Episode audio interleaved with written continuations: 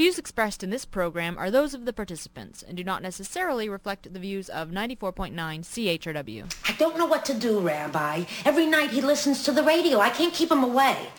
I, I say go to the beach, play in the sun, get some fresh air. No. The Lone Ranger, uh, the Shadow, the Masked Avenger. Ah, this is not good. This boy needs discipline. Radio. It's all right once in a while. Otherwise, it tends to induce bad values, false dreams, lazy habits. Listening to the radio, these stories of foolishness and violence, this is no way for a boy to grow up. You speak the truth, my faithful Indian companion.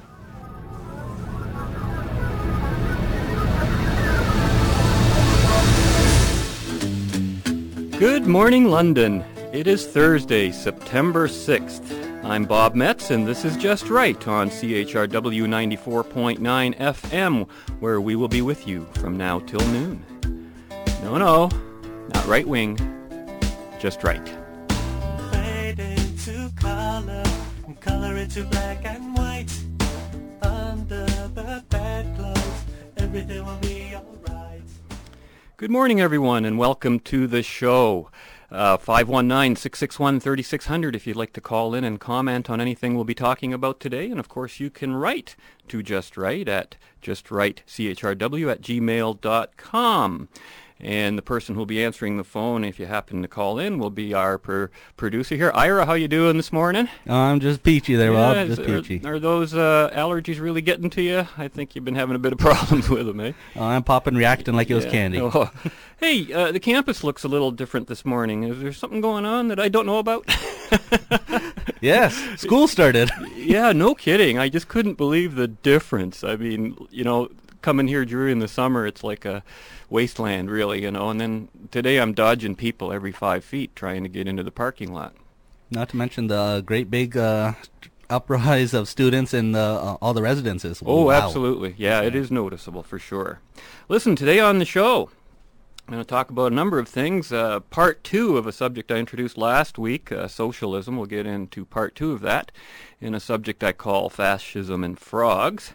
We're also going to be talking about uh, the subject of where no man has gone before. I'll look at Star Trek and some interesting new developments in that field and maybe a different look at that show than perhaps you've been used to hearing in the past.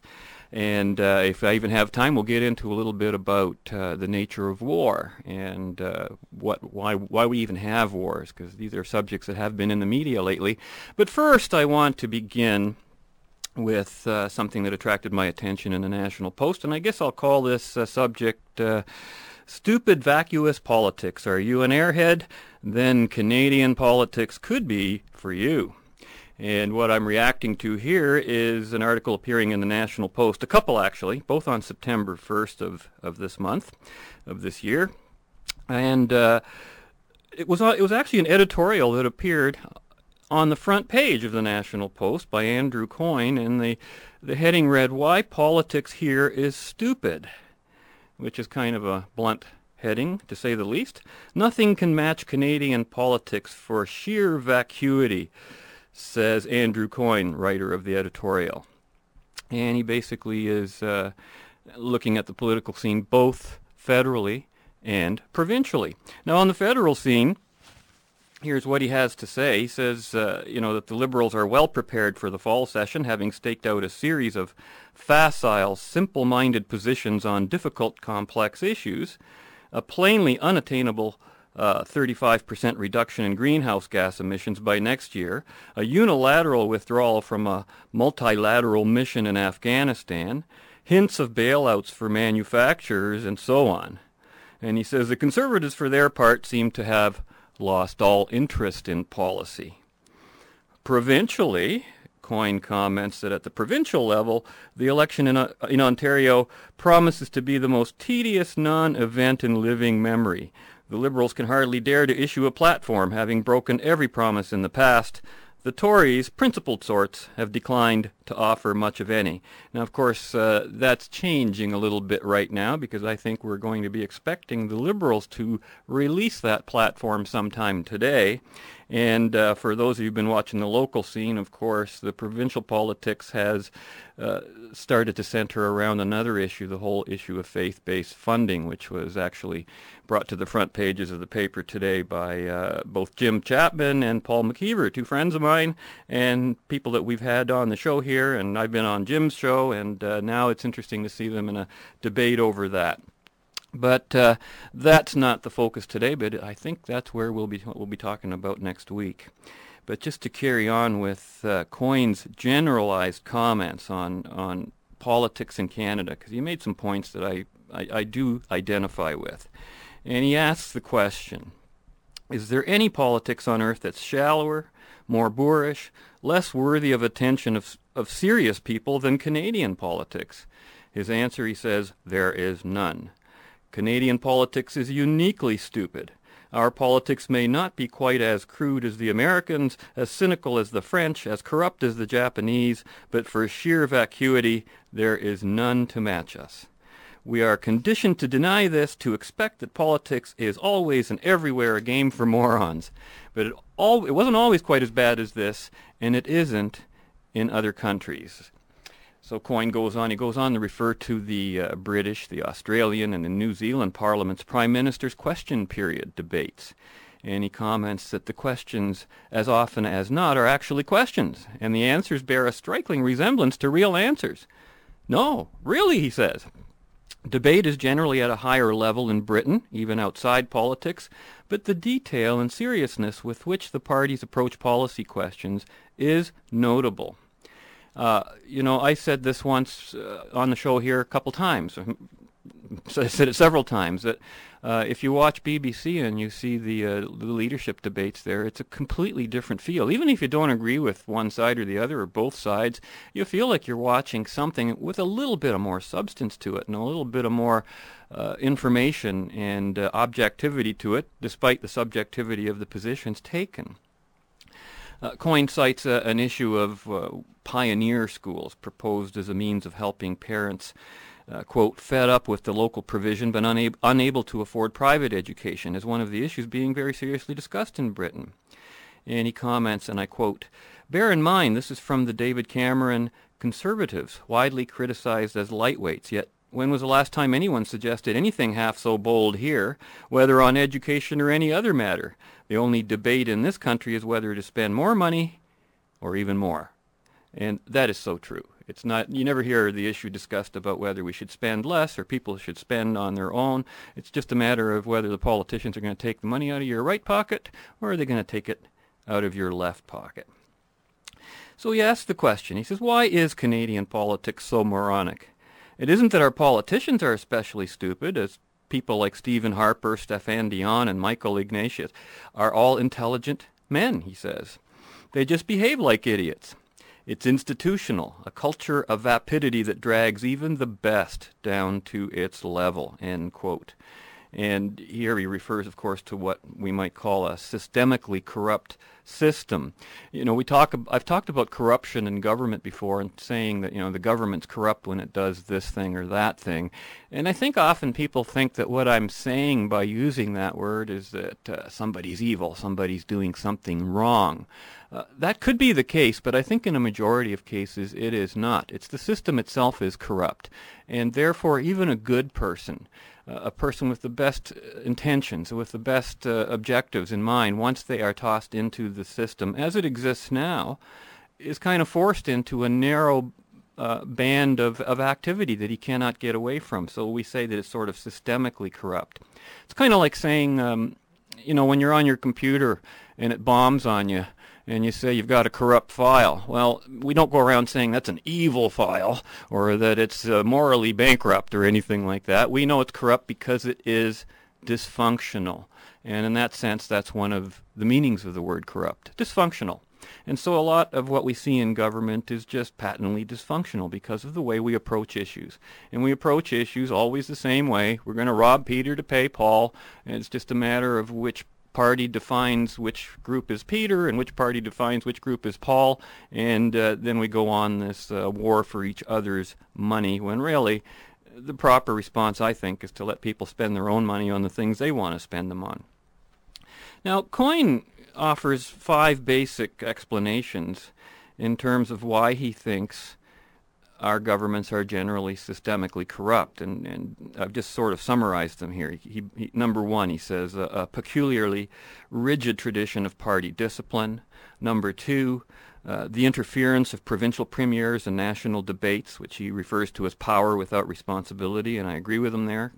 Um, you know, which kind of creates regional politics and conflicts. Three, he says uh, it's the press gallery, though he offers no specifics other than suggesting that they're alienated from the whole uh, political situation. And interestingly, he talks about the size and the shape of the commons. Uh, you know, he says, quote, the two sides of the house are so close to each other uh, that they almost touch. Uh, in con- uh, he's talking about now in in, in England, though, okay? And he says, in consequence, rather than bellow across the aisle, they're obliged to talk to, to one another. They don't sit at a row of desks like they do here. And they recline on benches there as it was done in ancient times. And I've seen that, and it, it does seem to tend to have something to do with the environment. But certainly I don't think you can blame these superficial things for um, basically, you know, why our parliament is the way it is. And the fifth thing he blames on our boring politics is, ironically, peace and prosperity. You know, he says in the, in, when you don't really have a, a, big national crisis or anything like that, uh, our attentions generally turn to other issues. Now, uh, interestingly, on the same day, on September 1st, another article appeared in the Post called Who Wants to Be Canada's Gray Davis? Uh, and this one's written by uh, David Frum. And uh, you know, he says to make progress towards the only solution that makes sense, governments defer to ignorant fears. And uh, he comments that mixing sense with nonsense is apparently the way we do politics here in Ontario. Uh, quote, this week, and this is referring to September 1st, uh, Ontario's power generation monopoly has released a new report calling for further doses of, quote, sense mixed with nonsense. Sense, he says, in this case, is nuclear power. Nonsense is the fantasy that we can conserve our way out of our energy and environmental problems. Almost no one who has studied the issue seriously believes this fantasy, but almost everyone feels obliged to, you know, to pretend to believe it. End quote. Uh, Frum compares the costs and benefits of nuclear power versus you know other ways of producing power like wind and solar primarily and demonstrates how wasteful the latter still are compared to the former. They may be emerging technologies, but in terms of being efficient either economically or even with respect to the environment, they're not quite there yet. Uh, but his greatest criticism is reserved for, reserved for the silly idea that somehow conservation will in any way address our energy needs, and I agree with him there. It just won't. He says, quote, most fantastic of all is the idea that the problem need not even be addressed, that by switching off lights, investing in efficiency in, in efficiency technologies, that we can somehow cap total electricity usage at current levels or even reduce them, end quote. He notes that we are already using energy far more efficiently than we did as recently as 1990. He says per additional dollar of output, Canada today uses only three quarters as much energy as in 1990. But, now here's the key, and this is what you cannot control. Canada's total output is up at least 50% more than in 1990. So, like per unit, we are all being more efficient. But that doesn't make a big difference when there's 50% more of us. So naturally, uh, you know, that's a, you just can't cut back that much. You know, he says we hear a lot nowadays about conserving resources. And he says, and this is, to me, the point of the article, something that really differentiated it from most of the stuff I read. He says it's important to remember that capital and labor are resources too, and that they really are, uh, you know, the ultimate resources you know, labor is econo speak for human life, he says. An electric washer and dryer that shorten dishwashing and washing by half an hour a day, 180 hours a year, 9,000 hours over an adult lifetime, perform exactly the same function as a medical treatment that extends average life expectancies by a year. So if you're not spending a year doing the laundry, you've got that year and time to be doing something else that you would rather be doing, and that adds that much more leisure and pleasure to your life. And capital, he says, is likewise a fancy term for money, and money can be used for anything. When we spend more than needed to produce electricity, we're wasting it money that could be invested in new technology, that could aid the poor, that could research new medicines, and goes instead to operate windmills to, you know, to the job that nuclear power plant could do at a far lower price. And to call this conservation, he says, is to spend dollars to save dimes. So why do we do it? We do it because we're making our energy decisions politically rather than economically you know, there was a. I remember a long time ago when he was senior economist at the Fraser Institute, Dr. Walter Block uh, gave a speech actually at a Freedom Party function, and he was talking about how you know when you're talking uh, economically, uh, something being eco- economical in dollar and cents terms, that generally tur- turns out to be the most efficient way to do it in a number of other ways in reality with respect to the environment, with respect to time, with respect to energy, because that's what economics means. Animals are trying to be economical by conserving energy in the way that they survive in nature. So it's really what you're doing by being economical is conserving, and yet we try to spend money on conservation as though we're being conserving by wasting money. But, he, but notes Frum governments know that voters with only a very hazy idea of how nuclear power works, fear a technology they generally associate with nuclear weapons, and so in order to make progress towards the only solution that makes sense, governments defer to ignorant fears and make re- you know, reverent genuflections to nonsense, just like the Roman emperors performing cynical sacrifices to the gods in whom they never believed in.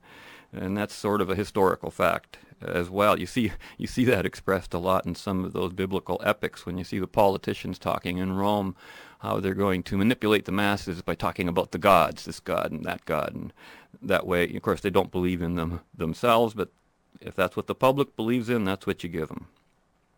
And, uh, you know, at this point, he reminds us of the second governor ever to be recalled in all of American history, who was Gray Davis in California and who failed to allow market forces to govern California's electricity crisis back in 2001 and 2. That was when, uh, you know, you'll see hear a lot of lefties say, "Oh no, that was when they deregulated." No, they only deregulated the retail rates. They did not deregulate the wholesale rates, and thus they had a, a, a shortage of electricity. And to call that deregulation is a complete misnomer. It's either all or nothing. You got a free market or you don't have a free market. As soon as the government sticks its finger in one place on in that whole equation, then the whole thing is no longer really a free market. So, you know, it takes a great deal of courage and conviction for rational people to enter the political fray in any meaningful sort of way. And I think this is one of the greatest difficulties that I've had in trying to get people interested in politics, because to most of them, they think politics is boring at best, irrational at its usual, and evil at its worst. That's about all I got to say about politics. I think we're seeing what's happening in this uh, provincial election. We'll certainly be talking more about that next week and the whole issue of uh, faith-based funding and religion in schools. When we come back after this break, where no man has gone before, and we'll be telling you something new about the whole Star Trek phenomenon. Back after this. This is fun coming out here. I'm going to be a big star in Canada. I'm going to do a Canadian version of Who Wants to Be a Millionaire called Who Wants $672,000.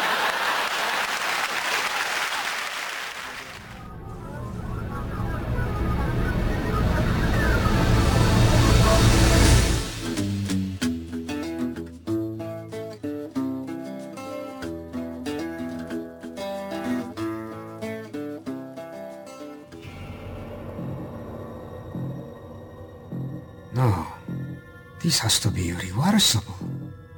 The ship's computers can access all the medical knowledge the Federation has. I'll do my best, Pavel. Count on it.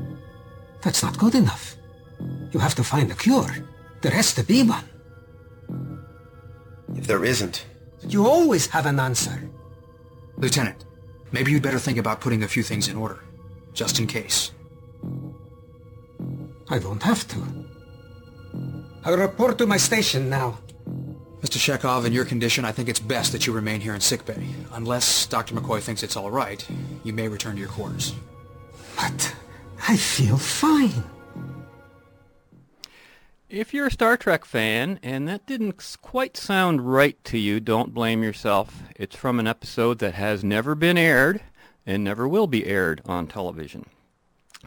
Uh, for those of you who are fans of Star Trek, I want to turn you on to a site called it's www.newvoyages.com, and it's all about a bunch of amateur people, and together with some of the classic actors and co-stars in the series Star Trek, who are redoing, believe it or not, the original Star Trek versions uh, with Captain Kirk and all that. And you have a whole different cast here. Um, James Cawley as Captain Kirk, Jeffrey Quinn as Spock, uh, John Kelly or uh, as Dr. McCoy, Charles Root as Mr. Scott, a whole list of people that you really wouldn't know. And they're, you know, it's basically amateur act. Now, I know Ira.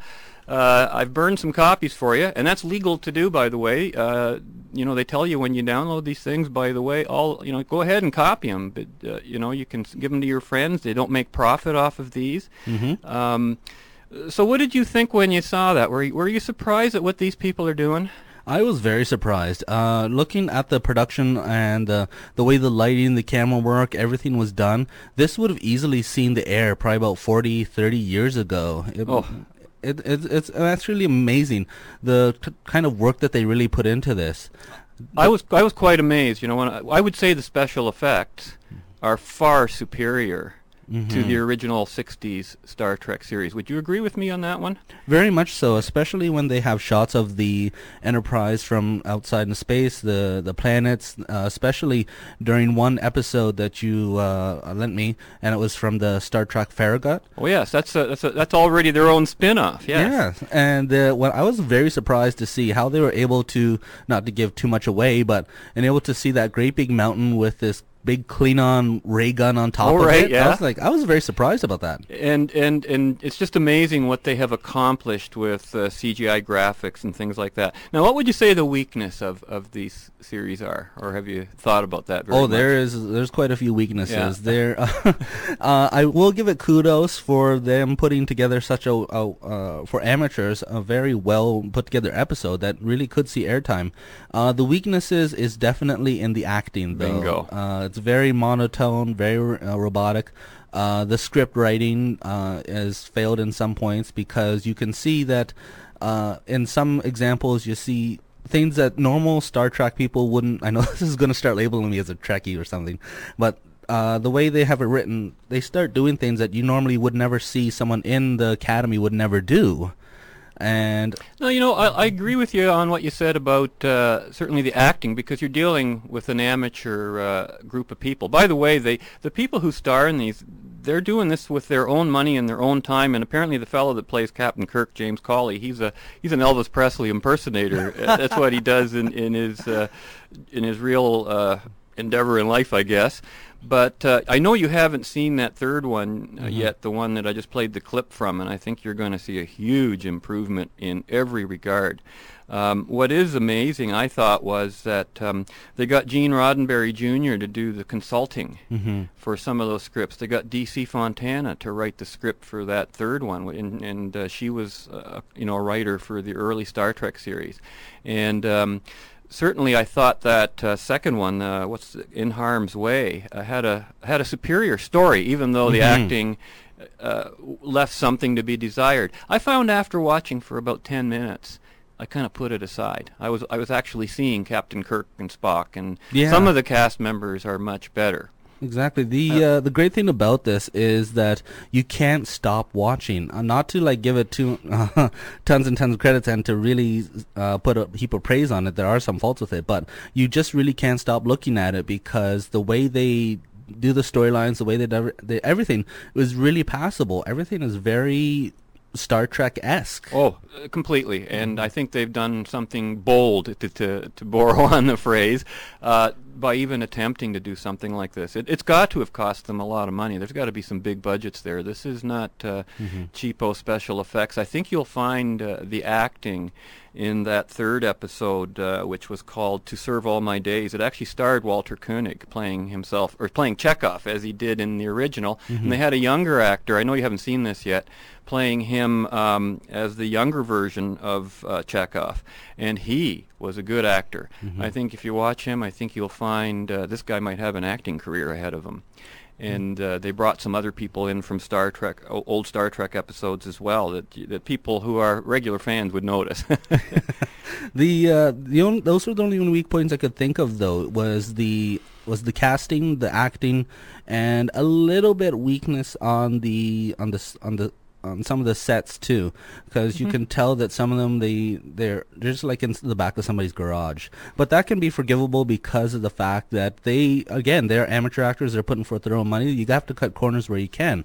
When the Evil Dead came out, the same thing there. They just went and found the ideal location and dressed it up as best they could. So it's a real credit to them that they were able to pull this off. The highlights is definitely the special effects with the CGI, the uh, the, way everything was written, and one thing that always sticks out, surprise may surprise you, is the music. oh, absolutely. Absolutely great selection on the music, and if that was uh, if that wasn't taken from any place else and it was composed, very well done. Oh, uh, if you're not looking at the screen, you think you're hearing the original series. Mhm. And, and and I think the actual bridge itself was a great duplication of the original. Of course, they've they've had help from uh, the actual Star Trek folks, you know, and, and they're Mhm. giving them the input and uh, stuff like that. So listen, folks, if you're interested in seeing something new in Star Trek, and it is really compelling to watch, it's a little bit like mixing a live stage play. I guess in a way with with the broadcast version, almost like you're mixing it, you know. Yeah. And uh, that's www.newvoyages.com. They also have another site called www.iftcommand.com uh, called the International Federation of Trekkers, where they actually take, uh, you can join up, be a member, and I think that's partially how they fund the shows. And you can just download them. They make great DVDs, and uh, they're fun to watch. Um, that's it for that section now. Now, the reason I bring this up today at all is, uh, you know, a regular listener of the show noticed that I do use a lot of Star Trek clips on this show from time to time, and I thought uh, that is very true. Um, I maybe uh, I've used at least 15 or 16 out of the 160 or 70 clips I've actually played on this show so far, and uh, you know, part of the reason is that Star Trek is a is it's a cultural icon. It's a moral barometer, if you will. It's very recognizable to people, even if they do not follow the series that directly. Um, I think another thing about Star Trek is that uh, it concerns itself with it's it's not really about science fiction. You know, I, uh, science fiction I think has something going for it that a lot of other forms of art and culture don't, and that's that they can project into the future and do things you can't get away with literalism or literal interpretation like history. Um, you know, there's at least one episode, if not more, in Star Trek that deal with almost every imaginable philosophical subject you could come up with. Uh, I've I've heard so many people talk about Star Trek in the sense of um, why they think it's so popular. Oh, it offers a positive view on the future. Oh, it's uh, it's got all these gadgets. It's this and that. That's th- some of those reasons some of the reasons people don't watch the series. But what I really think and have thought from the beginning that the reason the series was and continues to be as popular as it is, uh, by the way, it is still uh, among the highest rated uh, on television demographic groups between, especially among males between 18 and 55, and even today. Uh, that's why you see it played over and over again on the Space Channel, and uh, there's a couple other channels that play it too. Even uh, A Channel here, I think, plays. And by Star Trek now, I mean all of the five series that they actually did. You know, the, the, all the same thing, the same the same reaction. You, these things just play over and over again, and that is because, just like mythology and um, um, you know parables, say from the Bible, they are that's a, that's almost what they are. Uh, they are little philosophical messages, and that's what really appeals is, the, is those philosophical messages, the moral, the the uh, uh, the ethics behind what's going on in the, in whatever they're talking about. Uh, where else could you do, for example, uh, take Captain Kirk and you split him in two on uh, when he beams up, eh? And then you can have his evil side and his good side, and you can talk about the relationship between those two things in a very visual way that you could never do if you were doing it with quote reality TV or something like that. And of course, then you can make philosophic statements. And we discover, for example, in that episode that uh, some aggression is important for your survival. If you're just passive and you sit around and don't do anything, that's the fastest way to death. And and that, might be a controversial issue. They can, of course, deal with. Um, very controversial issues. Let's say racism, which was a huge issue when the original Star Trek uh, came out on on the air in the 60s. Uh, I don't know if you remember the times, but here we were in London, not far from Detroit. The city was half burning with racial riots. The same thing was happening in Tampa in Florida. I was actually down there uh, when it was happening, and it's a weird thing to see a big chunk of a city burning, and you're just a tourist going by on your way to Disney World or something. But um, you know, dealing with aliens and different species, you could comment on issues that have to do with differences uh, racially and culturally here among the one race that exists, the human race. And Star Trek was able to do that. It was also the first uh, series on television that today might be called politically correct by uh, mixing races. You know, we had uh, different people on the bridge of the Enterprise and things like that, and uh, they weren't always they weren't all white people like it had been up until then.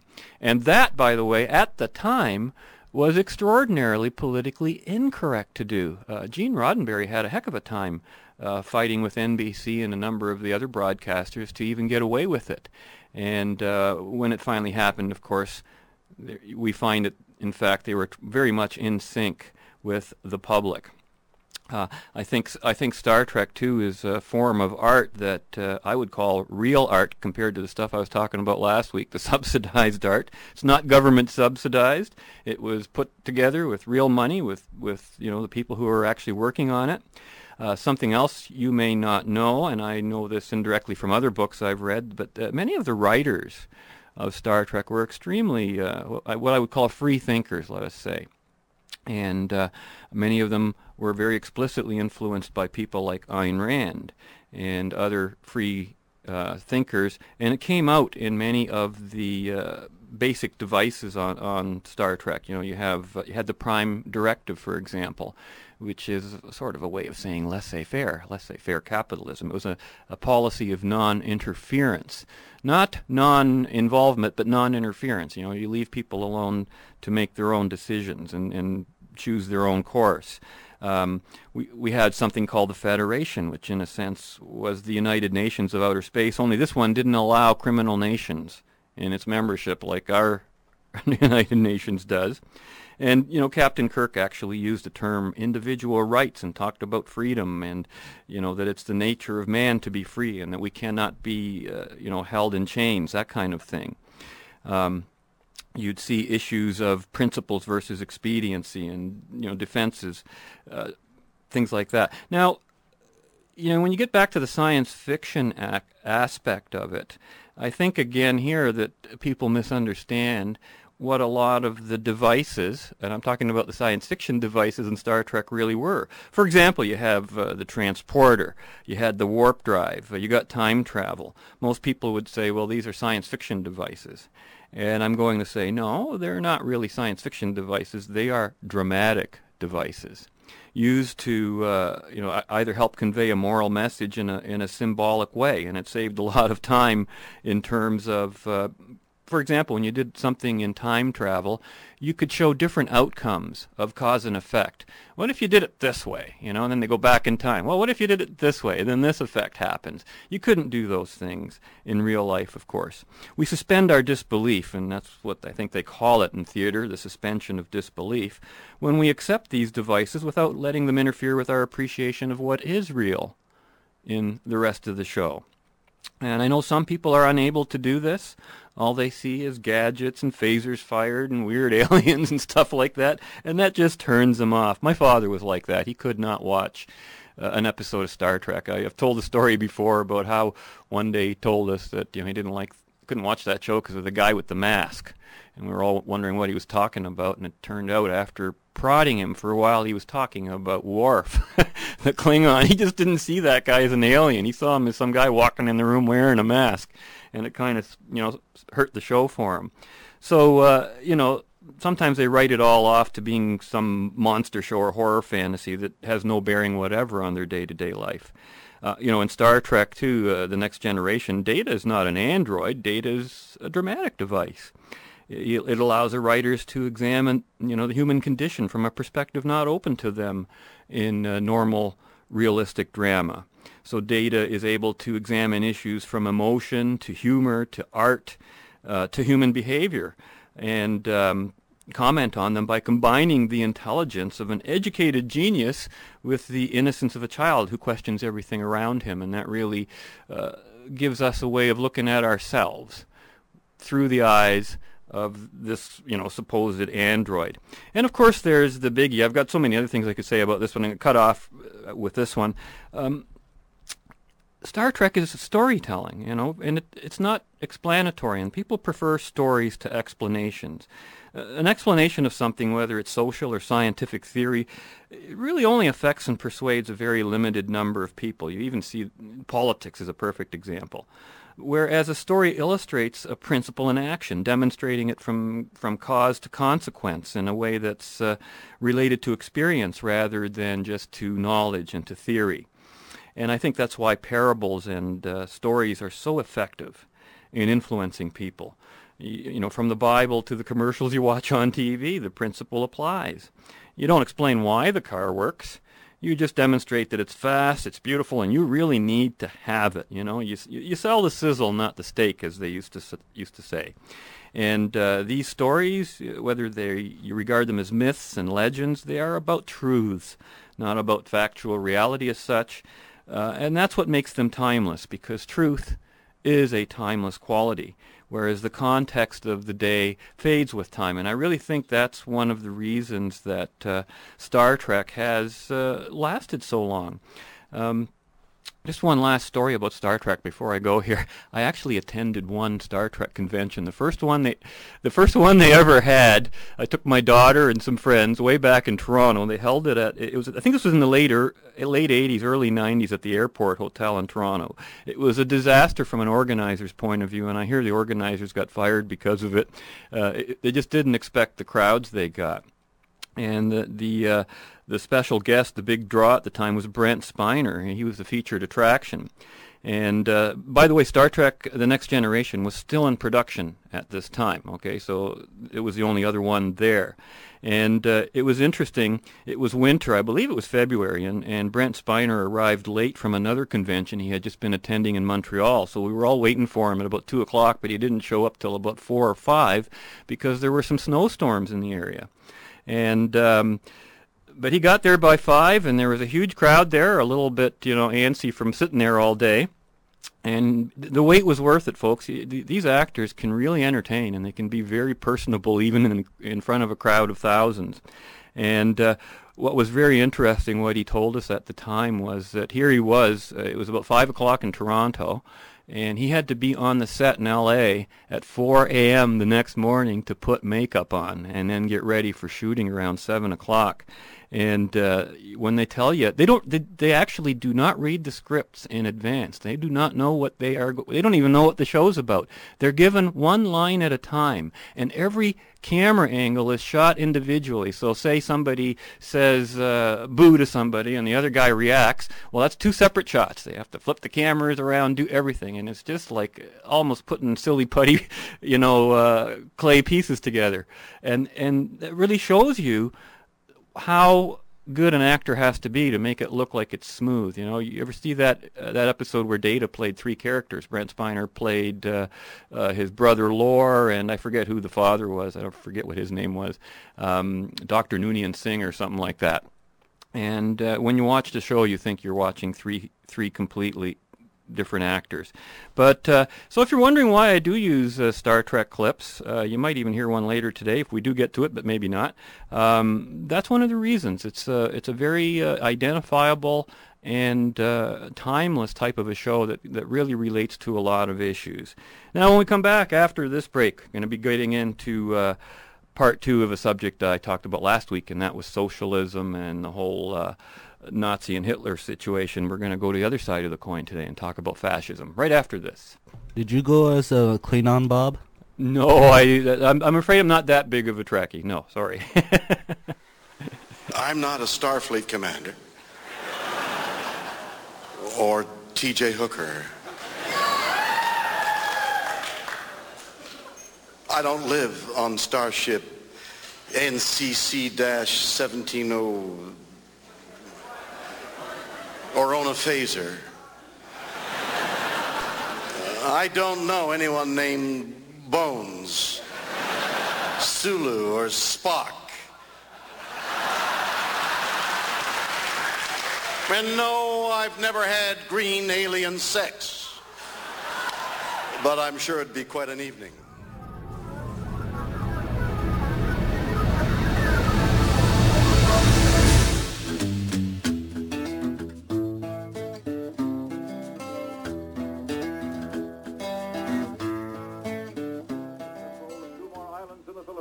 And are advancing on American. It's John Jenkins broadcasting from London, and the bombs are falling even as we speak. And the morale of the boys is good here at Guadalcanal, despite heavy losses. What do you think, Martin? You think Hitler's gonna win? Sometimes I wonder about the wisdom of bringing new life into the world, I'll tell you that. Come on, lights out. Oh, God, another air raid drill. When the Nazis and the communists give me those reds. Stick to your fish.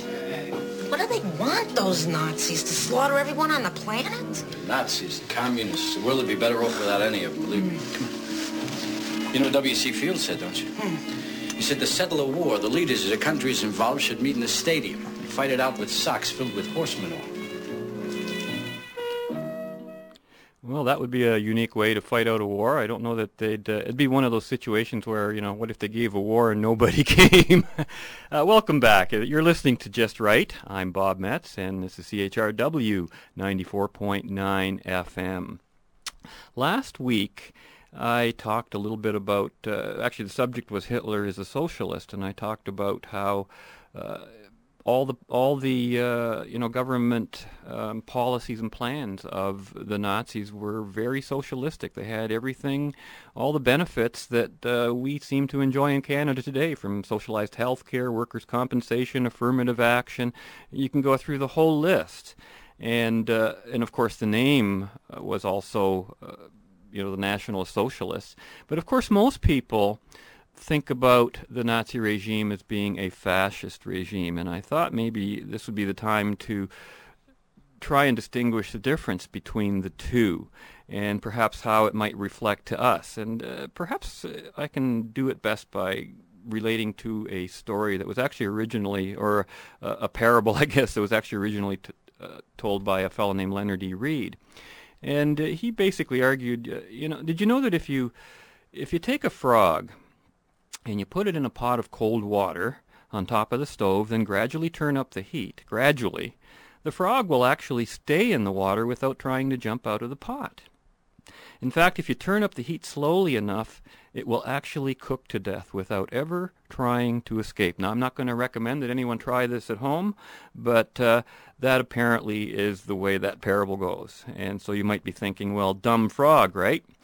Well, maybe, but that has nothing to do with why the frog seems willing to die. Unfortunately, the poor frog dies simply because the change in heat is so slow that it doesn't realize that it is an envir- in an environment which is dangerous to its well-being.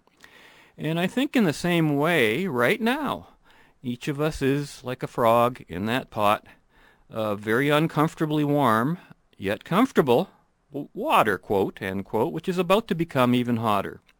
As each day passes, those who have the, to- the power to turn the heat up or down our elected politicians increasingly choose to turn the heat up. More laws, more taxes, more restrictions, more controls by politicians, and of course less and less control for citizens and for taxpayers. So, you know, I think it's just a matter of time before the political waters in Ontario come to a boil.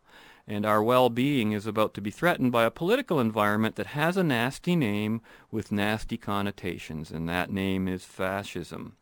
And I think it's time most of us woke up to the fact that fascism is increasingly becoming a do- dominant philosophy in Ontario's mixed economy system. I know some of you are saying, well, that's a little strong, a little strong word to use. It's a little too strong to apply to Canadian politics because, of course, what happened to Hitler and what happened in Europe during World War II just couldn't happen here and that anybody who would use that word is being unreasonably alarmist, like, hey, you know, McGuinty isn't Hitler, and and Tory isn't Hitler, and and Harper or any of the rest of them. But remember the frog. Had the change in Canada's political environment that has taken a generation to condition us to its acceptance, um, otherwise occurred in say five years, we'd all be very aware of its nature the change in temperature would have been much more noticeable. We would be much more able to sense how radically we have shifted away from the fundamental workings of a free, tolerant, and prosperous society and fallen right into the clutches of the very ideology that thousands of Canadians died and fought or fought and died to protect us from.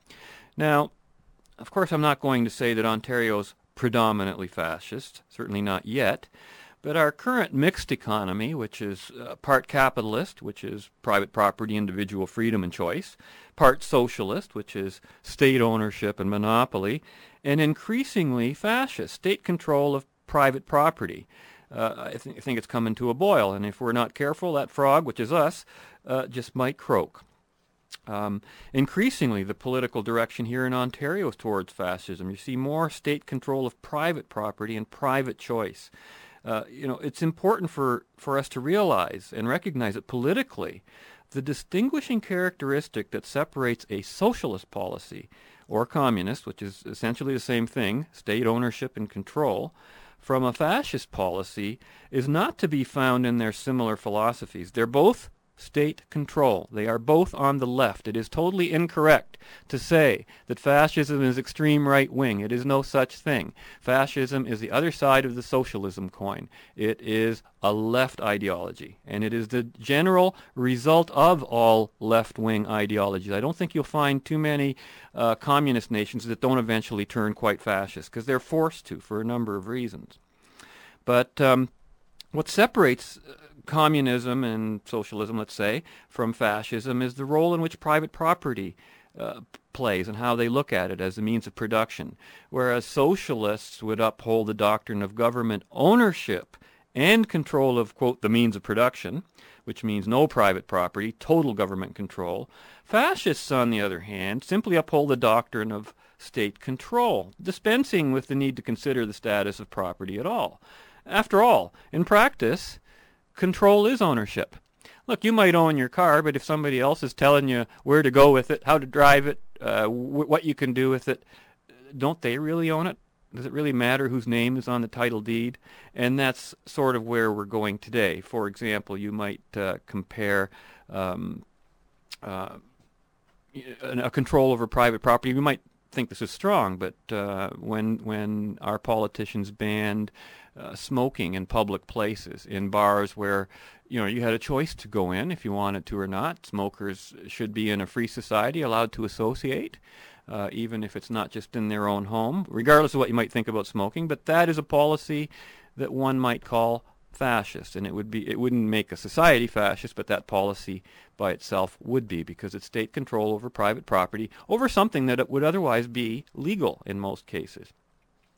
And so um, you know, though they may call themselves socialists, conservatives, or liberals, don't be surprised by most politicians' very eager support of all kinds of fascist policies. Rent controls, for example, uh, is is a fascist policy where you're telling a landlord who owns his property what he can actually charge people uh, to to rent from him. Versus instead, you know, why why would why not just have the government take over the guy's building and they can charge what they want then? What would the difference really be? Of course, and this is what Hitler understood. He said, and that's why he was anti-communist because he understood that if a person didn't have a personal interest in the property that their name was on, they wouldn't look after it. Uh, this is one of the major things you see in socialist countries: the deterioration of the public, uh, the commons, really. Because if you know, if everyone owns something, then no one owns it and no one really has an interest in protecting it. Official bilingualism, for example, uh, I would consider a fascist policy because it talks about the kind of language you can uh, use in day-to-day parlance. Pay equity laws would be one. Uh, Sunday shopping laws, uh, when we had them. Censorship certainly is. Uh, gun control, minimum wage laws, forced union dues, hiring quotas, discrimination laws, drug prohibition. These are all fascist policies. And I guess it depends how many you have. Um, whether you want to decide whether uh, we live in a fascist state or not. What each of these policies has in common is that each represents a control on private property, contract, or choice. And whether you agree with them or disagree with them, uh, both in theory and practice, these controls can properly be referred to as being fascist. And once a society has enough of such policies in place, there is very little that can be done to prevent the same type of catastrophe that enveloped Europe during the Second World War. Now, of course, uh, one, two, or three, or even four fascist policies is not a fascist state make necessarily. Just how many have to be in place before we can no longer avoid that label, um, I suppose is a matter of personal judgment. And I'll leave that one for you to decide. Right after this, we'll come back to talking a little bit about war and why we should be knowing a little bit more about war. When were nuclear weapons taken off the table? What is this, like our mother's good China syndrome? We're just never going to use them?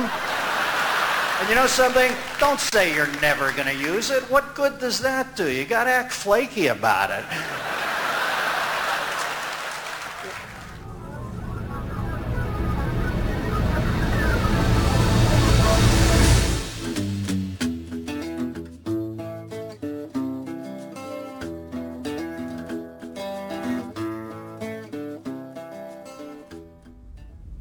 History has shown us that strength may be useless when faced with terrorism.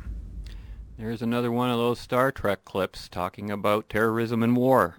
And, uh, you know, that's from the future, and here we are in the past, uh, quite relative to Star Trek. Um, saw a, an article in the National Post, uh, the headline, full an article, a full-page feature, was called Why Study War? written by Victor Dave, Davis Hanson, who is a senior fellow at the Hoover Institution uh, down in the United States.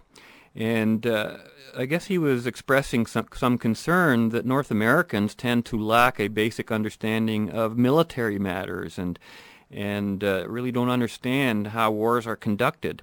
And that the state of affairs is very troubling, he says, for democratic citizenship requires knowledge of war. And especially now, in an age of weapons of mass annihilation, uh, more than ever, and he says uh, this is particularly true in the academic realm, that the acad- there's a tremendous neglect of uh, study of war. It's even more acute today than it has been in the past. I'm sure my guest, John Thompson from the Mackenzie Institute, who was on the show and who studies uh, this very subject and terrorism and, and stuff like that, would agree. Uh, yet he says, you know, popular culture displays an extraordinary enthusiasm for things military. You know, there's a military history channel. Hollywood churns out a whole, you know, steady supply of blockbuster war movies uh, whether it's Saving Private Ryan uh, to uh, 300. You have historical reenactment societies that stage history's great battles, you know, from the Roman legions to uh, the Wehrmachts. And uh, I have friends that are really into this thing too, the doing the historical reenactments, and they go to all the events that, that, that are held all around North America. And uh, the author comments that the public itself may be drawn to military history because it wants to learn about honor and sacrifice and because of an interest in technology and uh, things of that nature. Um, but he asks a question, and he says, this is one that really needs to be answered, and that's why do wars break out, and how do they end, and why do the winners win and the losers lose? Uh, how can we best avoid wars, or, or, at least contain their worst effects? And, uh, you know, this is an interesting comment he makes. He says, quote, Perhaps what bothers us about wars, though, isn't just their horrific lethality, but also that people choose to wage them, which makes them seem kind of avoidable, like a flu virus or, unlike rather, a flu virus or a car wreck, and their tolls are unduly grievous. Yet military history also reminds us that war is very utilitarian. And, you know, as British strategist uh, Basil Liddell Hart put it, quote, war is always a matter of doing evil in the hope that some good may come of it. War, or threats of wars, put an end have put an end to chattel slavery, to Nazism, to fascism, to Japanese militarism, and Soviet communism. And finally, military history has the moral purpose of educating us about past sacrifices that have secured our present freedom and security. Well, that's an interesting comment. I really don't think that when you are saying that you have to do evil in the hope that some good will come out of it, I don't think that's evil. I think that's good. I think it's a misnomer to call the person who's playing the defensive role uh, evil. But if there's one thing I've uh, been learning from history, it's that we never seem to learn from history. And uh, just to briefly comment on uh, a quick summary of really what does cause war. Uh, I, I refer you to Ayn Rand again, who wrote a terrific essay called The Roots of War in an essay uh, that appeared as long ago as June 66. And she said that, uh, you know, statism is the cause of wars, the belief in the things I was just talking about, fascism, socialism, things like that. Because statism, which is basically more government rights and group rights rather than individual rights, is a system of institutionalized violence and perpetual civil war. It leaves people no cho- no choice but to fight to seize political power. You're either going to be robbed or be robbed. You're going to be either killed or, or killed or or you have to kill yourself. There is no peace within an enslaved nation.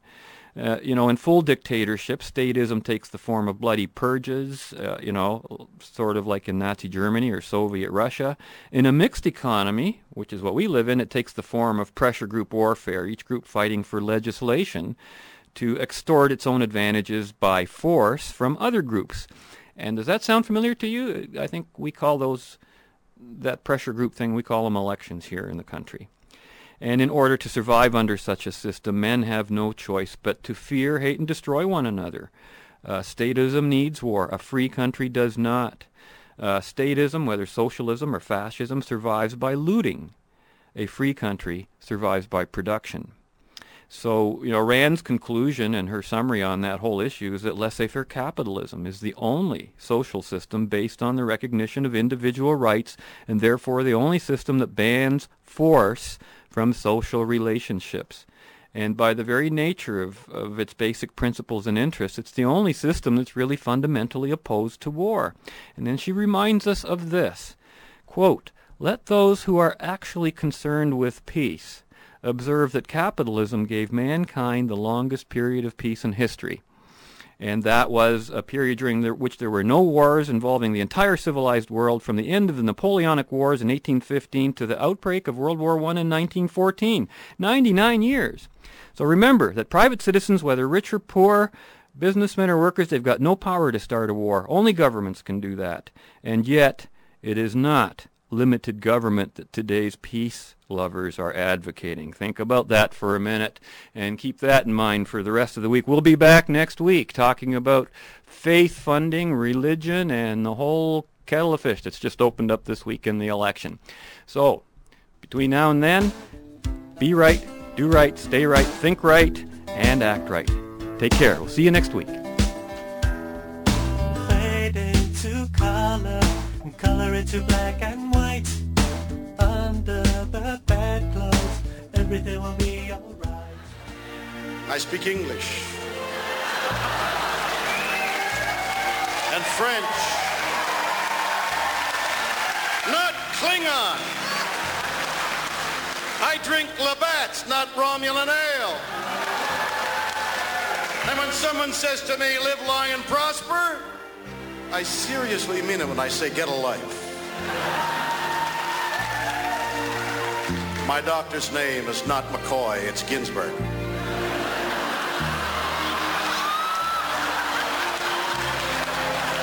And tribbles were puppets, not real animals. Puppets! And when I speak, I never ever talk like every word is its own sentence.